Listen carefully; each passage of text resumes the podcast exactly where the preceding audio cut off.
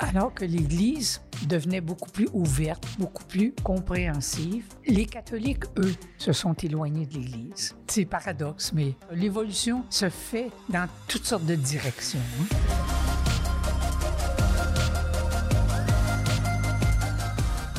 Bonjour et bienvenue à Parésia, votre balado qui prend le temps de penser.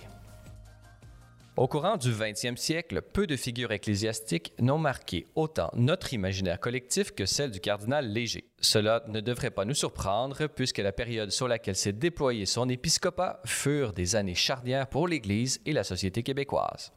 Arrivé en 1950 à l'apogée du catholicisme triomphant, il démissionnera en 1967 en pleine Révolution tranquille. 17 années donc qui virent le cardinal sulpicien faire de nombreux allers-retours à Rome lors du Concile Vatican II où il offrira une rayonnante participation. Pour aller plus en profondeur et comprendre cette figure surprenante de l'histoire de l'Église au Québec, j'ai la joie d'être en compagnie de Denise Robillard. Bonjour. Bonjour. Denise Robillard, vous êtes docteur en sciences religieuses de l'Université d'Ottawa, historienne et auteur de nombreux ouvrages. Je vais en nommer quelques-uns. Euh, biographie, le premier que vous avez écrit, biographie d'Émilie Tavernier-Gamelin en 1988.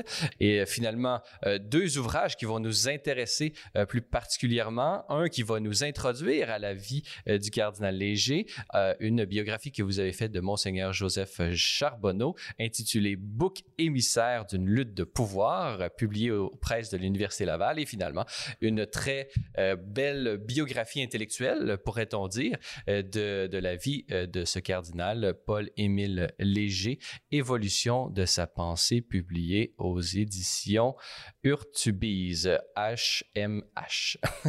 Ce dernier ouvrage-là, c'est une, une reprise de ma thèse de doctorat. Donc, euh, vous, vous y connaissez en, en la question euh, de- de- du cardinal Léger, de sa pensée, l'évolution de sa pensée, euh, puisqu'il a véritablement évolué, pourrait-on dire, mais vous allez pouvoir un peu nous débroussailler de tout ça. Euh, Peut-être avant d'entrer dans notre, euh, dans notre propos plus directement, pouvez-vous nous, nous présenter, vous, Denise Robillard, qu'est-ce qui vous a porté à vous intéresser à la figure du cardinal Léger? Moi, ce qui m'a intéressé, ce qui m'a poussé à choisir euh, Paul-Émile Léger comme sujet de thèse, c'est la coïncidence entre ces années de séjour comme archevêque de Montréal de 1950 à 1967 et le Concile Vatican II qui s'est tenu de 65 à 60 euh, 63 65, 62 65 euh, voir comment les deux avaient évolué en même temps. Ces deux événements-là euh, avaient évolué en même temps euh, et, et que le- le- le- la Révolution tranquille se faisait au Québec. Et euh, est-ce que vous l'avez rencontré, le cardinal Léger? Avez-vous Oui, cette je chance? l'ai rencontré une fois ou deux. C'était un homme très chaleureux, un homme qui, recevait facilement, qui, était, euh, mais qui voulait toujours euh, s'assurer que il était toujours content d'être- interviewé. hein. D'ailleurs, à ce moment-là, il y avait une émission avec euh, le père Legault à la radio, à Radio-Canada, une, émission du dimanche matin, je pense, des entrevues avec le cardinal Léger Euh, le, le père Legault. Et j'imagine qu'il était heureux de voir qu'il y avait un ouvrage qui était en train de s'écrire, peut-être. Est-ce que est-ce qu'il sur l'évolution de sa pensée, est-ce qu'il l'a lu votre ouvrage? Est-ce que vous avez eu des échos à ce Il s'est niveau-là fait donner ma thèse de doctorat. Ça, ça a été publié après son décès. Euh, il y avait, il s'est fait euh, offrir ma thèse de doctorat, sans m'en parler. Et puis, il m'a fait venir quand il était à la Chine chez les Sœurs de Sainte-Anne. C'est à ce moment-là que je l'ai rencontré pour vraiment la première fois. Parce que quand j'ai fait ma thèse, il était en Afrique. Et puis j'avais demandé euh, à l'abbé Po- euh, Monsieur Poisson, le sulpicien qui était que je connaissais. Il m'a dit, écoute, euh, quand il est revenu au Canada, il dit, il faut que tu ailles voir le Canada, le, cardinal. Mais quand j'ai commencé, il n'était pas question qu'il revienne au Canada. Il était en Afrique. Alors moi, ce qui m'intéressait, c'était ses interventions publiques. Alors je cherchais pas d'entrevue, de d'intimité, de, choses comme ça. C'était vraiment l'homme public, l'archevêque de Montréal, qui arrive et qui, qui, prend le, micro euh, régulièrement à Montréal et qui est euh, une vedette, qui est vraiment une vedette à Montréal pendant les premières années de, de, son épiscopat, son mandat. De son épiscopat. Euh, mandat qui a commencé en 1950, mais euh, il a quand même beaucoup de bagages. Pouvez-vous nous présenter un peu les origines du cardinal Léger, un peu d'où il vient et tout ça? Bon, c'est d'abord, euh, il est né en 1904 à Saint-Anicette. Il a fait son séminaire à Sainte-Thérèse, c'était dans, son, diocèse. Il a fait une tentative chez, chez les Jésuites mais les jésuites euh, ont trouvé que ce candidat-là était beaucoup trop émotif pour la Société de Jésus. Alors, il n'a pas été accepté comme jésuite. C'est à ce moment-là qu'il s'est tourné vers les sulpiciens. Et euh, il va rentrer chez les sulpiciens, il va avoir une carrière ecclésiastique, euh, entre guillemets. Pouvez-vous nous présenter un peu les différents mandats qu'il a reçus comme sulpicien? D'abord, quand il était au séminaire, il y avait euh, un désir de vocation missionnaire. Les sulpiciens avaient des missions au Japon. Alors, euh, ça, ça, pouvait euh, répondre à, ses aspirations. Il est, bon, il est ordonné prêtre en 1929. Et c'est à ce moment-là qu'il entre chez les Sulpiciens et il s'en va à Paris pour une année de solitude. Ça, c'est une espèce de noviciat des Sulpiciens. Donc, il est passé une année à Paris faire la solitude à Issy-les-Molineaux. Et puis après, il a, il a enseigné pendant un an à Paris avant de revenir. Et il est nommé à Fukuoka. Il s'en va au Japon.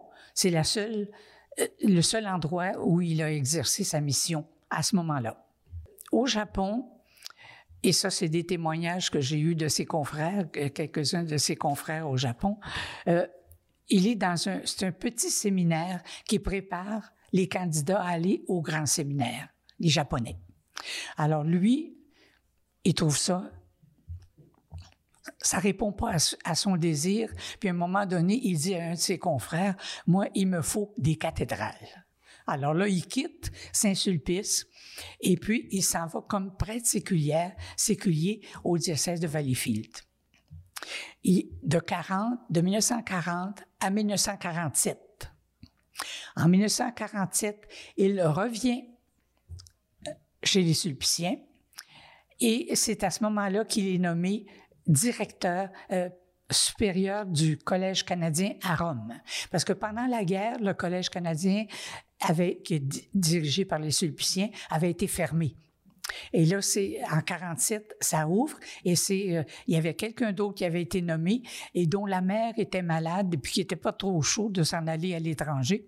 Alors euh, Monseigneur Léger a fini par obtenir d'être nommé euh, comme supérieur du Collège canadien à Rome en 47. Via des Quattro Fontane.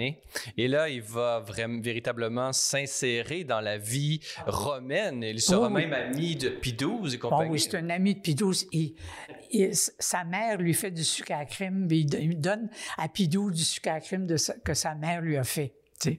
En tout cas, il Pie XII, l'aimait beaucoup. Il y a vraiment, euh, avec Pie XII en particulier, il y a vraiment une espèce de, de fusion, d'amitié fusionnelle euh, avec le pape.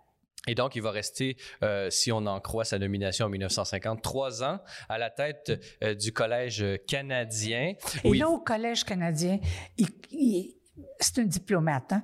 Alors, il, connaît toutes les, tous les secrets. Et dès qu'un évêque ou, ou qu'un un Canadien allait à Rome, la première chose qu'on faisait, on allait voir le cardinal Léger qui les pilotait, leur disait où aller, leur il a préparé des entrevues. Hmm.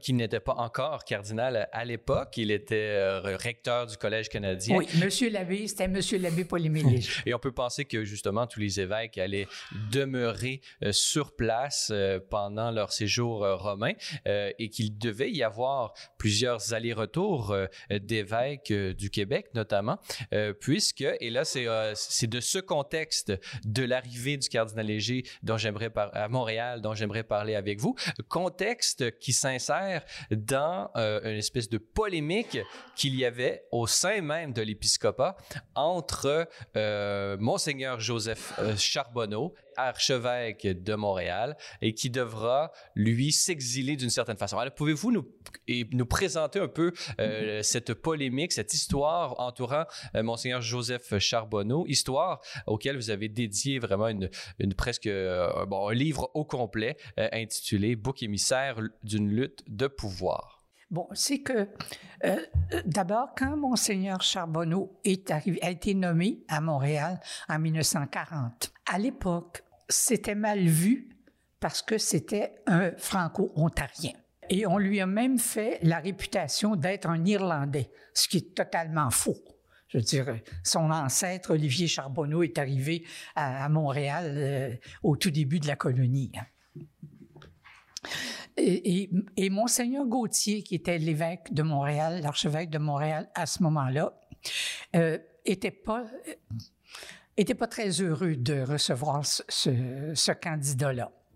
Donc, il y a une espèce de ça commençait mal, presque une fin de non-recevoir. Alors, Monseigneur Charbonneau, à ce moment-là, était, euh, était ami avec Monseigneur euh, Alexandre Vachon. Parce que Alexandre Vachon était, euh, par sa mère, je pense, sa mère était anglophone, je pense. Alors, Charbonneau et Monseigneur Vachon ont fait des voyages ensemble dès qu'il est arrivé à Montréal. Alors, quand il est arrivé à Montréal, il, a été assez mal reçu. Euh, c'était pendant la retraite des prêtres. Et il, se présente au grand séminaire pendant la retraite des prêtres. Et puis, Monseigneur euh, Gauthier ne le présente pas. Il, était non, non désiré, non voulu, tu sais, parce qu'il n'était pas de cette il n'était pas de cette mentalité-là. Faut dire qu'à Montréal, à ce moment-là, euh, c'était un diocèse vraiment très, très, très conservateur. Alors, tout le clergé, le clergé était vraiment très conservateur, euh, puis un clergé plutôt routinier. Alors, et Monseigneur, Monseigneur euh, Gauthier, c'était quand même un très bon orateur. Hein. Euh, alors, il avait une réputation d'éloquence. il prêchait très bien. Mais au niveau de la théologie, euh, c'était, il n'y avait pas grande différence entre ce qui se passait à Montréal en 1940 et ce qui s'est passé à Montréal avec Monseigneur Bourgette en 1840. C'était la même, la même théologie, la, même, la même philosophie, la même, euh, le même, euh, la même conception de l'Église, une Église autoritaire. On était dans, dans le, schéma ultramontain, celui qui essaie de, d'une certaine façon, l'institution qui devait encadrer la société entière, c'était l'Église. Donc, il y avait fusion du spirituel et du non temporel. Non seulement c'était l'Église, c'était l'évêque. Hein, c'était l'Église pyramidale. le pape, l'évêque, le prêtre, les laïcs, là, c'était ceux qui obéissaient. Et je caricature pas, là. C'est vraiment... Euh, et, quand Léger, les premières années de Léger, parce qu'il a beaucoup parlé, moi j'ai fait le tour de, ses, ses, sermons, ses allocutions, c'est comme ça qu'il présente l'Église. Hein, L'Église, c'est l'évêque.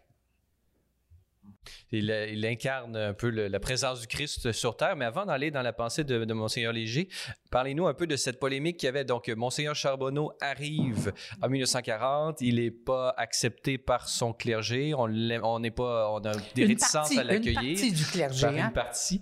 Et, euh, et, là, donc, bon, éventuellement, il va avoir aussi des problèmes avec d'autres évêques, notamment Monseigneur Courchaine à, Ribouski, euh, qui vraiment seront pas d'accord. Pouvez-vous nous, nous résumer un peu le, les différences qu'il y a entre euh, Monseigneur Courchaine et euh, Monseigneur Charbonneau? Euh, c'est que Monseigneur Charbonneau allait aux assemblées des évêques à Québec, et puis il y avait toujours, toujours une rivalité.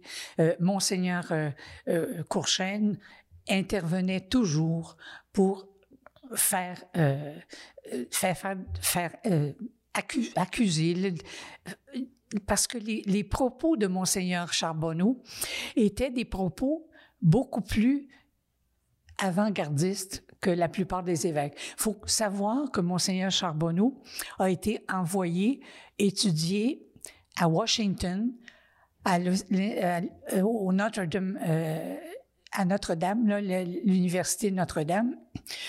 Et il y avait là l'abbé Ryan qui avait été vraiment frappé par l'encyclique Rerum Novarum et qui avait vu, compris que cette encyclique-là, c'était pour une chance pour l'Église d'avoir une, une, vision euh, sociale très, très ouverte. Encyclique euh, Rerum Novarum euh, de Léon XIII, Léon XIII. Et qui va vraiment ouvrir le chantier euh, qui va se déployer pendant les siècles suivants sur la, qui va devenir éventuellement la doctrine sociale de l'Église. La doctrine sociale, c'est ça. Et, et l'abbé Ryan avait compris ça alors que les évêques en général, avaient retenu du, du, de Rerum Novarum la condamnation du socialisme. Alors, c'était deux, deux regards portés sur Rerum Novarum. Et Monseigneur Charbonneau, lui, a, ce regard-là de Ryan, qui a été son professeur à, l'Université de Notre-Dame euh, aux États-Unis. Il n'est pas allé étudier à Rome à ce moment-là parce que c'était la guerre, mais la première guerre, 1917.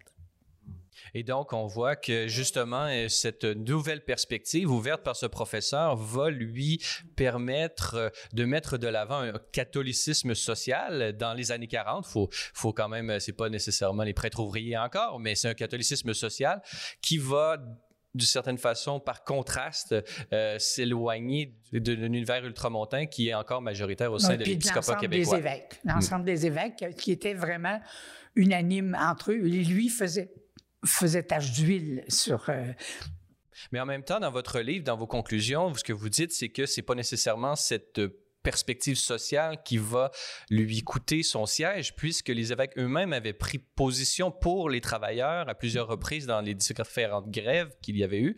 Et donc, c'est une autre raison qui a mené à l'expulsion, d'une certaine façon, euh, et au grief qu'on va porter plusieurs évêques. Apidus lui-même, qui, on peut le penser, aura la décision de lui demander de, quitter son, siège. Alors, quelle est justement cette raison qui a fait de Monseigneur Charbonneau, selon vous, un bouc émissaire? La raison officielle, on a donné que c'était des raisons de santé. Maintenant, on a, le délégué apostolique de l'époque, Antoniuti, avait, en 1950, avait euh, quand on avait accusé euh, Maurice Duplessis d'être responsable du renvoi de Monseigneur Charbonneau, avait complètement nié ça.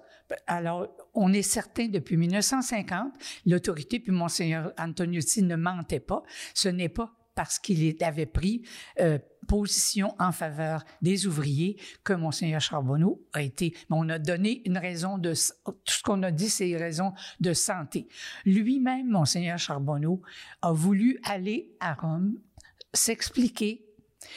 Il a demandé au c'est le délégué apostolique qui lui a appris euh, qu'il devait quitter. Et il voulait aller s'expliquer à Rome et on lui a refusé. Le doigt, c'était une décision du pape, lui a-t-on dit, et il, devait s'en aller le plus loin possible. Euh, mais pourquoi, selon vous, quelle est votre, euh, votre hypothèse? Euh? Moi, mon hypothèse, c'est que à ce moment-là, l'unité du corps épiscopal, c'était très important. Monseigneur Charbonneau n'était pas diplomate, il faut bien le reconnaître. Et puis... On, a, même dit qu'il aurait dit peut-être euh, euh, qu'il ne se ferait pas déranger par des mitres de campagne. Est-ce que c'est vrai, cette... ou c'est une légende urbaine, ou je sais pas? On le cite souvent. J'ai pas rencontré ça.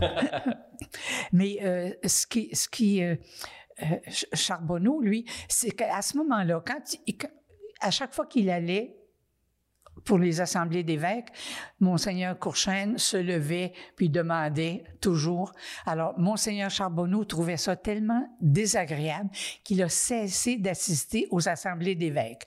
Ça, ça peut être un, un argument très important. Parce que ça, c'était briser l'unité du corps épiscopal du Québec. Alors, les raisons, pour, pour moi, c'est vraiment le désaccord qui existait très profond entre le corps épiscopal du Québec et du Canada et Monseigneur Charbonneau et son son manque de diplomatie qui ne lui a pas permis de, naviguer de façon plus intéressante et un peu de... de parce qu'il c'est un fort caractère et peut-être qu'il avait de la difficulté à supporter qu'on qu'on le rejette. Il, était, il avait été, il n'était pas nécessairement lui-même marginalisé, il s'était fait marginaliser d'une certaine façon. Il avait dit, tant qu'à y être, je vais arrêter. On veut pas de moi, je n'irai pas. Oui, puis il était cassant aussi. il était cassant. Il avait ses défauts. Et donc, Monseigneur Charbonneau, finalement, décidera de, quitter euh, et se rendra à Vancouver, je crois, pour terminer, terminer à Victoria. À Victoria, terminer sa, sa vie, pourrait-on dire. Et donc, c'est dans ce contexte d'un d'une démission d'évêque qui est nommé l'éventuel cardinal Paul-Émile Léger. Parlez-nous de son arrivée à Montréal. C'est ça. Alors là, euh, ça avait été quelque chose d'épouvantable à Montréal, le départ de Charbonneau, parce que c'était un départ qui n'est pas expliqué, du raison de santé. Et puis, à, Victoria, il y a une journaliste qui l'a interviewé, puis ça a apparu dans un journal anglais, qu'on lui a dit comment sa, santé va. Il dit Ma santé va très bien. Donc, il a nié la raison qui avait été donnée, la raison officielle. Alors, et ça, c'était connu à Montréal, et, personne, à Montréal, personne, pas un journal qui a publié de, Montréal, de celui de, Victoria, mais personne qui a publié quoi que ce soit. Ça a été vraiment motus et bouche cousue. Le départ, c'était une espèce de départ mystère.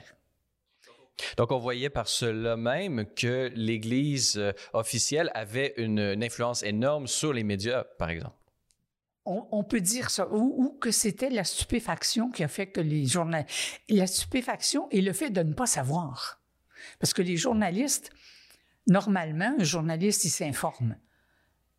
Il y a de l'information et là, il parle, il écrit. Mais euh, il n'y avait pas d'information et, personne ne voulait faire de commentaires. Et donc, stupéfaction dans l'archevêché, dans tout l'ensemble de la culture euh, québécoise. Nomination de Monseigneur Léger, comment ça se passe? Mais là, il, il est nommé. C'est, faut dire, en 1950, c'est l'année sainte. Alors, à Rome, c'est plein de gens qui vont faire le pèlerinage pour l'année sainte. Alors, Monseigneur, euh, euh, euh, Monseigneur Léger est nommé au mois de mars et il est sacré évêque à Rome et il revient au mois de mai, la journée de la fondation de Montréal, le 17 mai 1950. Et là, c'est un J'imagine un cortège qui l'accueille. D'abord, Monseigneur Léger est connu comme euh, un, orateur. Hein. C'est un orateur, il, prêche bien, il a une très bonne mémoire, il a toujours des anecdotes, il est vraiment très intéressant comme orateur. Alors, il y avait cette réputation-là parce qu'il avait prêché plusieurs retraites dans les diocèses euh, du Québec. Alors, il est connu comme orateur, alors il est accueilli à ce titre-là. Alors, quand il arrive, c'est un concert de louanges et on fait, on ne parle pas de, Charbonneau. On fait, et, tout ce qui se passe à partir de l'arrivée de Monseigneur Léger, c'est comme si Charbonneau n'existe plus. C'est tellement vrai que tout ce qui lui appartenait, qu'il avait laissé à Montréal, on le lui a envoyé à Victoria. Ça a été retrouvé par son exécuteur testamentaire. Des photos, il y avait des photos des différentes euh, des événements qu'il avait couverts quand il était archevêque de Montréal, 10 ans. Il a été 10 ans archevêque de Montréal quand même. Il s'est passé des choses. tout ça, ça lui a été retourné. Et, euh, mais moi, quand, euh, quand j'ai pris contact avec l'archevêché de Montréal, le chancelier m'a dit à un moment donné, on n'a rien sur Charbonneau. Même les archives avaient eu une certaine épuration. De Alors moi, moi j'ai Je leur ai, euh, j'ai déposé là les entrevues, la transcription des entrevues, une cinquantaine d'entrevues que j'ai faites avec des gens qui avaient connu Charbonneau euh, pour ma thèse. Et donc, euh, justement, bon, le, Monseigneur Léger arrive. Il, est, il avait été ordonné évêque avant son arrivée. il arrive justement dans. On peut penser aussi que l'épiscopat était content de voir un ami de Pie arriver. Donc, il pensait avoir peut-être leur camp retrouvé, c'est-à-dire ah, l'unité de l'épiscopat était maintenant reconstituée. Et donc, il était euh, accueilli vraiment à bras ouverts un peu par, par tout le monde. C'est ça. D'ailleurs, la lettre sur le, les ouvriers, là, la lettre de 1950, Monseigneur Charbonneau l'avait avait euh, contribué puis il avait signé, mais on a déporté la date, on a transféré la date après l'arrivée de, de, Léger, qui a signé, mais on n'a pas mis le, à sa place. On n'a pas mis le, la signature de Charbonne. Alors, parlez-nous, euh, pouvez-vous nous décrire un peu là, ces premières années? On pourrait dire qu'on on, pourrait, des, comme vous le faites, euh, diviser l'épiscopat de, de Monseigneur Charbonneau on peut entre, en deux étapes, on pourrait-on dire? On a la première étape de l'accueil dans cette église que l'on pourrait qualifier de triomphante, une ah église euh, vraiment avec tous les fastes, une église qui, par mimétisme, tente de, de, de, reproduire Rome, la Rome éternelle, ici même Et, cet accueil-là, finalement, c'est assez habituel de la population catholique. On avait accueilli comme ça euh, euh, euh, Bourassa, Henri Bourassa, quand il avait fait son célèbre sermon à Notre-Dame sur la langue française en réponse à l'archevêque de Westminster qui demandait à ce que le Québec et l'Église s'anglicisent. Que l'Église, que l'Église du Québec soit anglophone. Alors, et, on l'avait, les gens l'avaient porté sur les épaules, euh, Henri Bourassa. Et quand on se souvient, euh, Camillien Wood, qui avait été emprisonné pendant la guerre, quand il est revenu, des, il est accueilli en triomphe. Hein. Alors, l'idée d'accueillir des personnages, si on pense à la carrière de Maurice Richard, je dis, les gens de Montréal, c'est la population, euh, c'est très populaire. Alors, c'était pas si étonnant parce qu'il y avait une bonne, bonne réputation. Quand quelqu'un a une réputation, les gens l'accueillent en triomphe. Ils ont besoin de, héros, euh, les Canadiens français de Montréal. Euh, parlez-nous de son style épiscopal durant les peut-être les dix premières années. Euh, peut-être comment va-t-il incarner cette, cette Église ultramontaine? Est-ce qu'il va reproduire ce que, ce que Monseigneur Charbonneau n'avait pas euh, voulu euh, incarner? Est-ce que ses décisions vont refléter un certain style épiscopal? D'abord, il, se, il se présente dès sa première euh, allocution, puis sa première lettre pastorale, comme le successeur de Monseigneur Bourgette.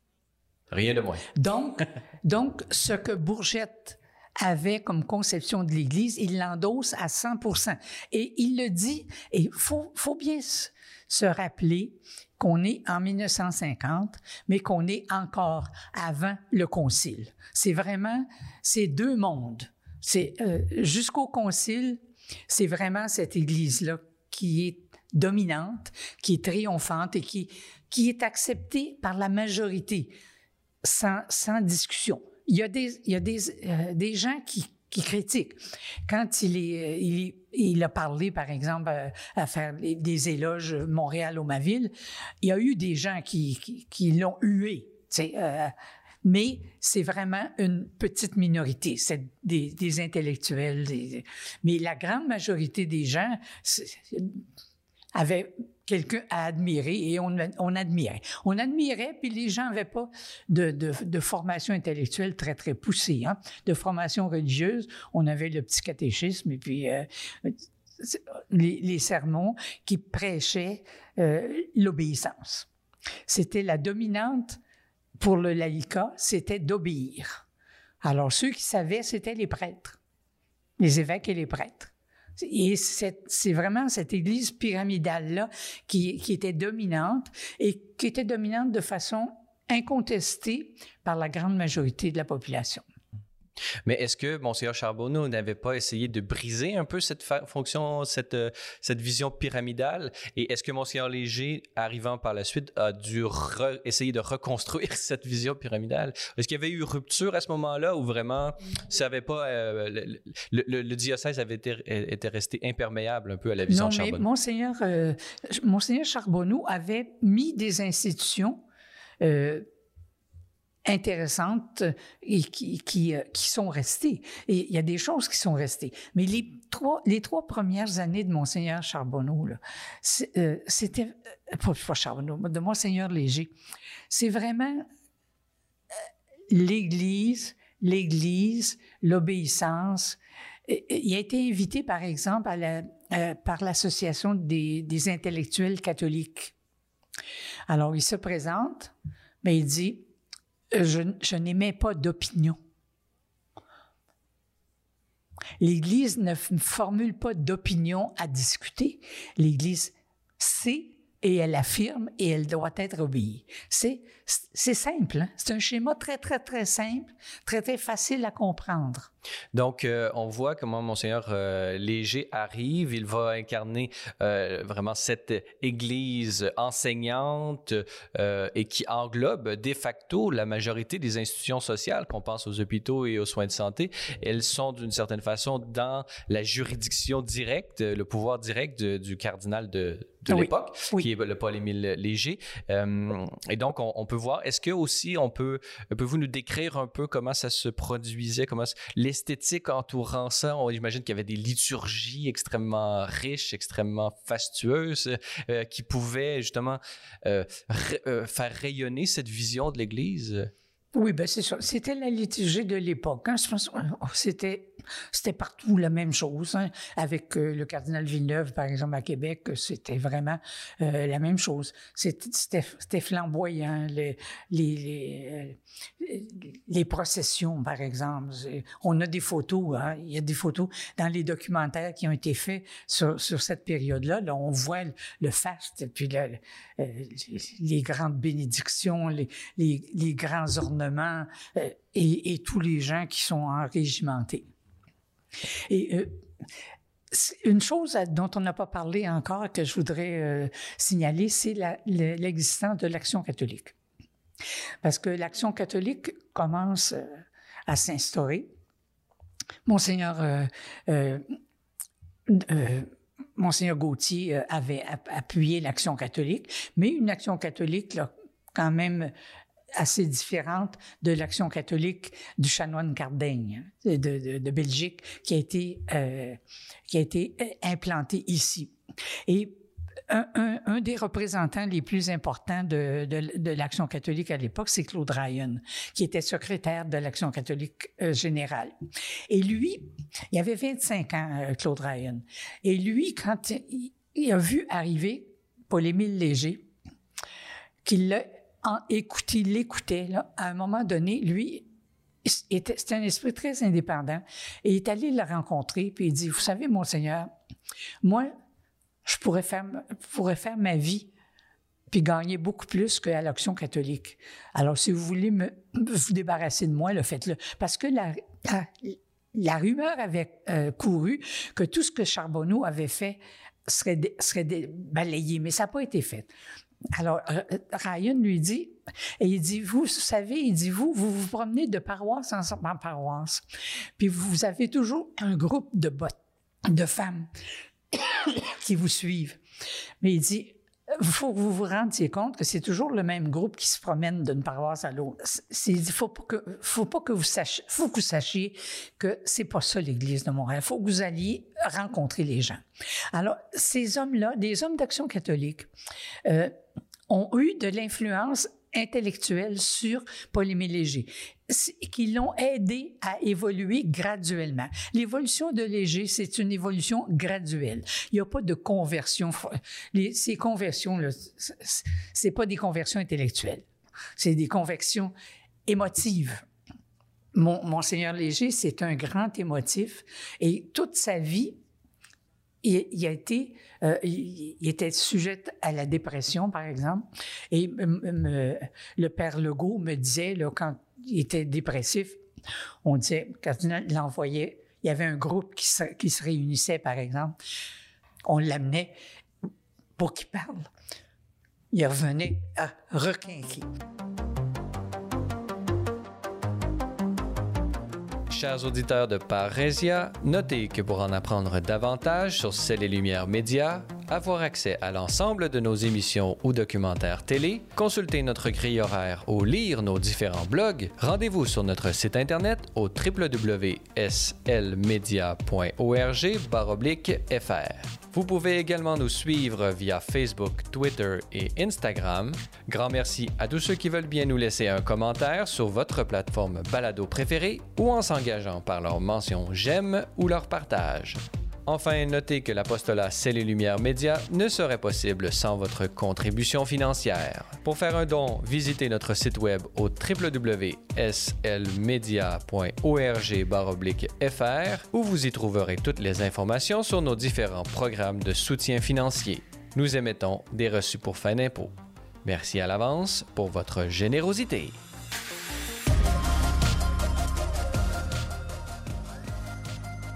Nous sommes toujours en compagnie de Denise Robillard, historienne, docteur en sciences religieuses de l'Université d'Ottawa et euh, écrivaine euh, de plusieurs biographies, euh, dont deux auxquelles nous avons fait référence aujourd'hui. Monseigneur Joseph Charbonneau, bouc émissaire d'une lutte de pouvoir, publié aux presses de l'Université Laval, ainsi qu'une biographie intellectuelle de Paul-Émile Léger, cardinal Léger, intitulée Évolution de sa pensée 1950-1967, publiée aux éditions HMH. Euh, dans la première partie de cette émission, on a vu euh, à la fois une certaine description du, Québec des années 50, le contexte dans lequel s'est placé l'arrivée du cardinal Paul-Émile Léger des différentes du, catholicisme qu'il qu'il incarnait au départ, euh, au début de son épiscopat. Euh, mais comme on le dit, ou, disons euh, d'une manière peut-être, pour y aller d'une manière un peu superficielle, la réputation du cardinal Léger a laissé croire à une, espèce de, de, conversion. Il y a eu un avant et un après 1960, quatre conversion que vous avez qualifié de graduelle et non pas à la manière d'un Saint Paul qui, a une, apparition. Pouvez-vous nous, présenter un peu euh, cette euh, bon peut-être commençons d'abord par le, contexte du Québec. 1960 il y a quelque chose qui, est en train de se passer donc euh, monseigneur Léger arrive il incarne ce catholicisme un peu ultramontain il se fait l'héritier de monseigneur Bourget. Arrive dix ans plus tard 1960 là la société est en train de changer. Comment va-t-il réagir? Pouvez-vous nous décrire un peu ce Québec et comment monseigneur Léger va percevoir un peu tous ces mouvements? 1960 il faut penser que c'est aussi le, gouvernement qui euh, euh, décide de s'occuper de l'éducation. C'est euh, le rapport parent, l'éducation qui était la chasse gardée des évêques. Les évêques faisaient partie du conseil d'instruction publique d'office. Alors, à ce moment-là, il y a vraiment une une reprise en main par le gouvernement et le, la création du ministère de l'Éducation. Ça, ça a été vraiment, ça s'est fait pendant que les évêques se préparaient au concile. Oui, parce qu'entre-temps, il y a eu la mort de XII qui a dû le frapper, c'est un de ses amis. Il y a l'annonce, ben, l'élection de Jean XXIII, qui peut être différée d'une certaine façon avec le style de XII, et l'appel du Concile. Donc, et en même temps, au Québec, il y a, des profondes transformations. Alors, parlez-nous un peu de comment va-t-il vivre un peu tous ces la événements. Révolution tranquille. Et les évêques, ils étaient beaucoup occupés à l'extérieur du, du Québec avec le concile, avec les réunions de, du concile, de sorte que la, Révolution tranquille s'est presque faite. Dans leur dos. En marge, plutôt en marge de leur... Pendant que les évêques étaient partis, le Québec s'est d'une certaine façon senti libre. C'est ça. Quand le chat n'est pas là, les souris ils sont, ils sont intervenus, ils ont publié des choses, mais euh, ils n'étaient pas partie prenante euh, comme autrefois. Ils étaient comme Autrefois, ils étaient aussi bien les maîtres de la religion que les maîtres de la société. Tout ce qui se passait dans la société, ça passait par leurs mains. Là, c'est les laïcs qui prenaient, qui prenaient en charge en particulier l'éducation. Ça, ça a été le point crucial, la prise en main par les, laïcs de l'éducation avec la création du ministère de l'Éducation et Gérin Lajoie comme premier ministre de l'Éducation. Mais ce qui est drôle, c'est que vous, ce que vous dites, c'est que ce sont les laïcs, mais c'est le, le, gouvernement. Donc là, on a l'impression euh, que d'une certaine façon, ce sont les laïcs catholiques qui ont, par l'État, pris en charge l'éducation. Et donc, est-ce que c'est d'une certaine façon les catholiques eux-mêmes qui, qui ont fait la, Révolution tranquille, qui ont participé euh, à l'étatisation du, ministère de l'Éducation? Oui, parce qu'à ce moment-là, à peu près tout le monde était catholique, hein? Tu sais, je veux dire. Et ça se faisait pas au nom de l'Église, ça se faisait au nom de la société qui était catholique. Tu sais. Alors, tous ceux qui ont participer. C'est, les catholiques étaient, étaient favorables à ça. Il y avait vraiment, dans au, sein de l'Action catholique en particulier, ça a été vraiment euh, un, projet. C'était un projet de société de, de, se prendre en main. d'abord, l'instruction qui, qui, qui, qui s'est développée. Avant, il y avait les collèges classiques et c'était l'élite politique qui se recrutaient parmi les avocats et euh, les, clients des collèges classiques, les avocats, les prêtres, les notaires, c'est eux qui faisaient la politique. Donc, euh, il y a continuité au sens où, euh, avant et après la Révolution tranquille, l'éducation est vue comme quelque chose de, très bien, mais il y a rupture au sens où, avant, c'était réservé vraiment à l'élite et maintenant, c'est démocratique. C'est tout le monde qui peut avoir accès. On ne brandit pas le drapeau catholique, là on est catholique, mais et donc, euh, maintenant, parlons de, ben, justement du cardinal Léger. Euh, plein de réformes, l'étatisation, décléricalisation de la société, étatisation de plusieurs euh, institutions catholiques. Le cardinal Léger qui, fait des allers-retours au concile. parlons d'abord peut-être comment va-t-il son rôle au concile? Comment va-t-il s'insérer un peu dans les dynamiques conciliaires? Et, et parlez-nous un peu de son rayonnement comme père conciliaire? Au début, quand il recevait les documents de, Rome pour la préparation du concile, il était un peu décontenancé, hein, parce que c'était, c'était pas, c'était pas un théologien. Euh, il y avait les évêques étaient choisis parmi ceux qui avaient des études en droit canonique. C'est pas de la théologie, ça.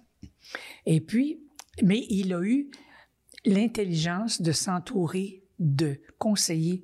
Il y avait l'abbé Andrénaud, il y avait M. Lafontaine, et, en tout cas, il y avait deux ou trois euh, prêtres, théologiens forts qui ont étudié les documents qui venaient de Rome et qui, l'ont un peu briefé, comme on dit, qui l'ont aidé à faire une évolution intellectuelle qu'il était prêt pas en mesure de faire lui-même en raison de sa formation. Ce qui va l'amener à prendre à faire des, prises de parole qui, qui seront remarquées euh, et qui, on peut voir peut-être même euh, les traces du Concile Vatican II, dans, euh, des traces du cardinal Léger dans Vatican II. Est-ce qu'il est que, est qu'il va être vraiment une personne, une personnalité flamboyante au Concile? Mais, oui, parce que à cause des, des, des, des allocutions, des interventions qu'il fait, les, évêques canadiens, Monseigneur Baudou en particulier, qui était euh, euh, président de, la, conférence des évêques à ce moment-là, aurait voulu que les évêques euh, fassent des, des, déclarations ensemble. Mais Léger a toujours fait ses affaires tout seul, tu sais. Mais il y avait des bons théologiens qui préparaient les documents. Et il y a un ouvrage qui a paru, 30 têtes du cardinal Léger, qui ont marqué l'Église et le Concile la plupart de ces textes-là ont été rédigés par des théologiens au nom de Léger. Il les a assumés. mais euh, l'origine, la gestation de ça, c'est les théologiens euh, euh, qui l'entouraient et qui l'aidaient à, se mettre à jour finalement pour le concile. Est-ce qu'il était davantage du côté de, l'évolution de l'Église ou est-ce qu'il était du côté d'un repli? Euh, il était du côté, du côté des évêques euh, comme euh, des, évêques vedettes du Concile. Il, était avec ce groupe d'évêques, il y avait plusieurs évêques qui ont marqué un tournant au concile, parce qu'il y avait les évêques très conservateurs et qui, qui ont failli faire avorter le concile, mais les évêques, c'est des évêques européens, français et belges en particulier, allemands, allemands, français, belges, c'était d'excellents théologiens ce que n'était pas euh, Léger. Mais il était, il, il s'est joint à eux il a appuyé les, revendications, par exemple, pour la conception de l'Église. Quelle sorte d'Église on veut? C'est une Église autoritaire, une Église pyramidale? Non. Hein, c'est une Église peuple de Dieu. Et donc, euh, mais justement, si on prend cette, ces positions du cardinal euh, Léger au concile, qui vont se mettre avec euh, bon, ce qu'on pourrait appeler les, les, cardinaux nord-européens, on a souvent eu une conception un peu binaire, c'est-à-dire on avait le de la curie et du statu quo euh, qui voulait reproduire le Concile Vatican I et terminer Vatican I. Et il y avait les cardinaux nord-européens qui étaient davantage euh, bon, liés à l'évolution de la société puisque c'était des évêques diocésains. Donc, dans ce climat-là, on voit que le cardinal Léger était parmi euh, ces évêques qui voulaient voir l'Église évoluer et être plus en phase avec son temps. comment est-ce que c'est difficilement réconciliable avec le portrait que vous nous avez fait du cardinal Léger au départ. Alors, comment vous expliquez un peu cette dichotomie? Il y a eu une évolution. Comment ça s'est passé? Oui, mais ça s'est passé, comme je vous ai dit, euh, graduellement, euh, grâce à certains laïcs que Monseigneur Léger écoutait. Euh, Claude Ryan en particulier, c'est un de. il y en avait d'autres. Il y avait des prêtres. Il y avait Jean Martucci aussi qui qui était un prêtre très important dans le diocèse de Montréal et qui avait développer une pensée et que Monseigneur Léger aimait. Puis il les appuyait et il les écoutait. Claude Ryan, il a été écouté par Monseigneur Léger. Hein. C'est, c'est un laïc, euh, il avait 25 ans quand, mais il avait, il avait pas peur, euh, il avait ses convictions. Et, et donc, il était à l'écoute de ces intellectuels, ces jeunes intellectuels de l'Action catholique et, et de, bon, de, tous les milieux. il a changé, il a évolué dans, dans ses actions aussi. C'est-à-dire, euh, il n'allait plus. Euh, plus l'Église n'a pas, n'a pas d'opinion et ne, ne, doit pas discuter. Ça, il, il, disait plus ça. Mais l'évolution allait vers, vers, une attitude beaucoup plus pastorale mais sans une, pastorale qui n'était pas appuyée sur une théologie assez, euh, assez consistante. Lui, c'est toujours, il faut jamais oublier l'homme émotif. C'était des coups de cœur qu'il avait et il suivait ses coups de cœur. Est-ce qu'on pourrait dire, puisque ce qu'on remarque euh, d'une certaine façon, euh, c'est euh, l'évolution du Québec. C'est comme si à, Rome au Concile, les théologiens qui inspiraient le cardinal Léger étaient à l'écoute du monde dans lequel ils, étaient, bon, dans ils étaient, et et donc, c'est les inspirations et la grande vision de la Révolution tranquille qui s'est déployée à Rome et donc elle cherchait à se faire un peu, euh, disons, chercher son, son imprimatur. Est-ce que vous pourriez, est-ce que ça serait pas une, façon de voir ou une hypothèse intéressante de voir que le cardinal Léger, d'une certaine façon, il, cherchait à, répondre aux attentes de la population? Et donc, euh, au début des années 50, le Québec les Québécois, les Canadiens français du diocèse cherchaient dans l'Église un peu ces modèles, cherchaient, ils voulaient, ils trouvaient que c'était le lieu où est-ce qu'ils pouvaient avoir une fierté, une raison, une raison d'être et tout ça. Et avec les transformations de la Révolution tranquille, les attentes envers le clergé changeaient et donc Monseigneur Léger, euh, puisque les attentes étaient différentes, a décidé d'évoluer avec avec la population. Est-ce qu'il y a un lien à ce niveau-là?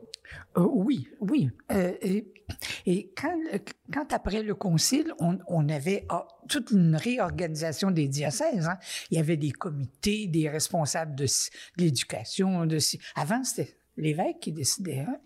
Là, là, alors, euh, c'est l'abbé Leclerc qui m'avait, confié ça dans une de ces réunions-là. Euh, cardinal Léger avait demandé à chacun des comités de présenter ses projets pour l'année, faire le, le, le, programme, le programme pastoral pour l'année qui vient. Alors, chacun présente sa, salade Et puis, l'abbé Leclerc me dit, à un moment donné, le cardinal se renfrogne, il se croise les bras, il regarde tout le monde, puis il dit, je m'aperçois que je n'ai plus de place ici. C'était plus lui qui décidait. Il prenait conscience de ce que ça lui imposait, qu'il n'était pas du tout dans sa nature. Il était honnête. Il voulait, il voulait, euh, il, écoutait les gens. Il voulait changer, mais il pas, il n'avait pas la capacité de changer radicalement, selon une véritable conversion à la Saint-Paul. Donc, 1950, euh, c'est 1965, euh, fin clôture du concile. Il revient, entre guillemets, de manière permanente à Montréal et il quittera deux ans plus tard. Parlez-nous un peu, qu'est-ce qui s'est passé durant ces deux années-là? Bien, justement, moi, euh, moi je, me dis, Monseigneur, le cardinal Léger, il s'est rendu compte de ce que ça exigeait, la nouvelle théologie, la nouvelle euh, conception de la pastorale, la nouvelle conception de l'Église. L'Église peuple de Dieu, c'est pas l'Église pape, évêque, prêtre, c'est l'Église peuple de Dieu. Ils sont là, le pape, évêque, prêtre, mais c'est pas une ligne pyramidale, mais horizontale. Alors moi je, moi, je dis, il a eu, il s'est rendu compte qu'il n'était pas à l'aise dans, dans ce type de gouvernement il a eu l'intelligence de partir. Et il est revenu à ce qui était son rêve missionnaire. Au Japon, maintenant, c'est l'Afrique. Il a fait un voyage en Afrique et il a rencontré euh, le pape euh, Paul VI. C'est à lui qui a remis sa démission. Et qu'est-ce qu'il va faire là-bas? Il va, on connaît la, fondation qui porte euh, désormais malheureusement peut-être plus son nom, mais justement, c'est il a grande, grande implication. Il va travailler beaucoup. Qu'est-ce qui va se passer au Cameroun? Il retrouvait une société traditionnelle avec laquelle il était plus confortable que la société qui était devenue euh, le Québec et, l'Occident en général.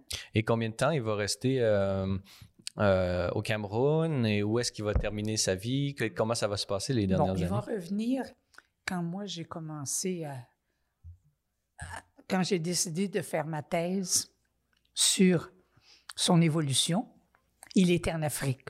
J'ai fait ma soutenance en 79. Alors, euh, le cardinal était en Afrique à ce moment-là. Et c'est pendant cette période-là qu'il est revenu de façon définitive à Montréal. Et là, M. Poisson, Guy Poisson m'a dit Écoute, il faut que tu ailles rencontrer le cardinal, que tu lui dises. Mais c'est à ce moment-là qu'il est revenu de façon définitive. Et qu'est-ce qu'il va faire pendant les dernières années de, ben, il, sa vie? Il, il, avait sa fondation, une fondation. Il va être assez discret. Oui, oui. Puis il y avait plus ou moins sa place. Euh, il n'y avait plus, il y avait plus le même le même délire autour de sa personne. Hein. Je me souviens qu'il avait été invité à une émission de Télémétropole avec, euh, pas Réal Giguère. Il, il, invitait trois, quatre personnes, puis il avait invité le cardinal Léger, et puis il avait invité le, le, euh, clown euh, Antonio, qui est arrivé en grand habit de satin rouge.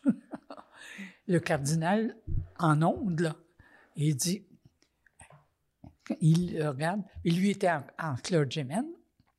Et il dit, vous voyez, on nous a tout enlevé.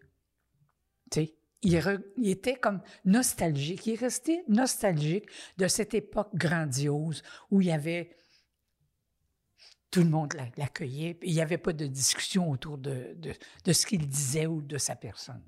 Et selon vous, euh, lors, de son départ en 1967, on peut penser à l'année suivante, euh, à Paris 1968. Euh, c'est c'est vraiment des années où est-ce que le mouvement universitaire, il y a des, années de profonde. bon, on a parlé de révolution, mais bon, dans les révolutions, il y a un peu de confusion, il y a un peu des énergies qui vont dans tous les sens. On essaie de reconstruire le monde et tout ça. Parlez-nous le départ du cardinal Léger en 1967. Quel quelle réception ou quelle, quelle, euh, comment les gens vont réagir, à la fois à l'intérieur de l'Église? Est-ce qu'ils vont voir comme une Église qui, abandonne un peu la lutte? Ou non. comment, comment est-ce qu'ils vont voir ça? Non, parce qu'il y avait un projet. Hein. Il y avait un projet. Il a présenté son projet, un projet missionnaire. Et, la, société aussi avait changé. La société était moins à l'écoute de, de léger de l'Église. Alors, les choses pouvaient se passer de façon beaucoup plus discrète. Donc, euh, vous qui avez, vous, de, Denise Robillard, qui avez consacré euh, vraiment beaucoup d'efforts et d'études justement à ce, contexte et ces deux archevêques de Montréal qui se sont succédés, quel bilan, euh, quelle est votre perception sur cette période vraiment de 1940 à 1967? C'est beaucoup de transformations. Comment est-ce que vous voyez ça et quels sont les, les effets qu'on peut toujours voir aujourd'hui, à la fois dans l'Église, dans la société de ces, de ces années. Il y a plein de choses qui ont été changées grâce au Concile, mais ce qu'il faut constater, c'est qu'en même temps, alors que l'Église devenait beaucoup plus ouverte, beaucoup plus compréhensive, euh, beaucoup plus à l'écoute, les catholiques, eux, tranquillement, se sont éloignés de l'Église. Donc, et, l'élément qui a été le plus euh, important, ça a été l'encyclique Humanité, qui a euh, interdit la contraception, par exemple. Et ça, les, les, couples ont quitté l'Église de façon importante. Je pense que ça, ça a été un, moment... Euh, et, et l'épiscopat canadien avait, avait critiqué Humanité graduellement, euh, ils n'ont pas été suivis. Les, laïcs, je me dis, les laïcs ont quitté au moment où l'Église leur, ouvrait la porte et leur laissait plus de liberté. Comment vous expliquez la contradiction? C'est un paradoxe. C'est un paradoxe, mais c'est ça. Mais l'évolution, c'est ça. L'évolution se fait dans toutes sortes de directions. Hein. Et, d'abord, à ce moment-là, les catholiques, les catholiques euh, au Québec, on se présente comme Québécois et non pas comme catholique. On est Québécois. Et, surtout que euh, beaucoup, beaucoup ont quitté l'Église de, façon euh, méchante, de façon hargneuse. Il y en a qui ont... Qui, à l'archevêché de Montréal, il y avait une un comité. Des, mouvements d'apostasie. C'est ça, l'apostasie. Il y avait des.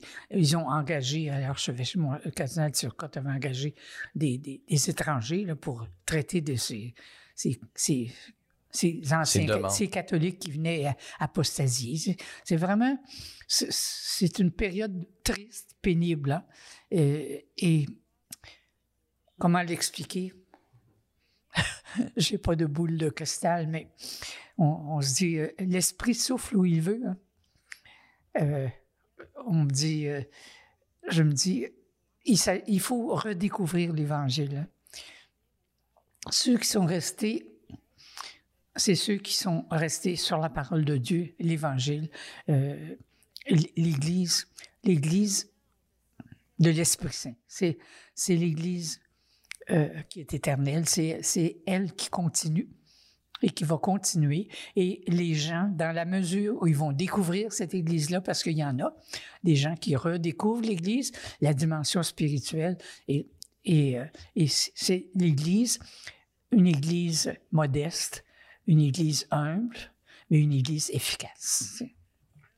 Très bien. Alors, euh, pour nos, auditeurs qui voudraient en apprendre davantage sur ces deux figures euh, du, euh, bon, ces deux archevêques de Montréal, j'invite justement nos, nos, auditeurs à aller se procurer ou lire à la bibliothèque. Il se trouve dans toutes les bonnes bibliothèques ces deux ouvrages dont vous êtes l'auteur, Monseigneur Joseph Charbonneau, Book émissaire d'une lutte de pouvoir, publié aux presses de l'Université Laval, ainsi que cette biographie intellectuelle, Paul-Émile Léger, Évolution de sa pensée 1950-1967, publié aux éditions HMAC. H. Alors, Denise Robillard, c'était vraiment un plaisir d'être avec vous et de réfléchir sur ces figures du passé, mais qui peuvent encore nous apprendre davantage sur qui nous sommes aujourd'hui, à la fois comme catholiques et comme québécois. Alors, Denise Robillard, merci beaucoup d'avoir été avec nous. Merci beaucoup de l'invitation. J'ai été très heureuse de participer. Voilà, c'est tout pour notre balado de cette semaine. N'hésitez pas à communiquer avec nous via Facebook ou Twitter si vous avez des questions ou commentaires concernant nos thèmes ou nos invités. C'est toujours un plaisir de vous lire et d'entendre vos réactions. La semaine prochaine à Parésia, j'ai la joie de m'entretenir de la vie bénédictine en 2021 avec Don André Laberge. Parésia, une production Celle et Lumière Média, je suis Francis Denis et n'oubliez pas que la parésia de la foi doit correspondre l'audace de la raison. Allez, bonne semaine.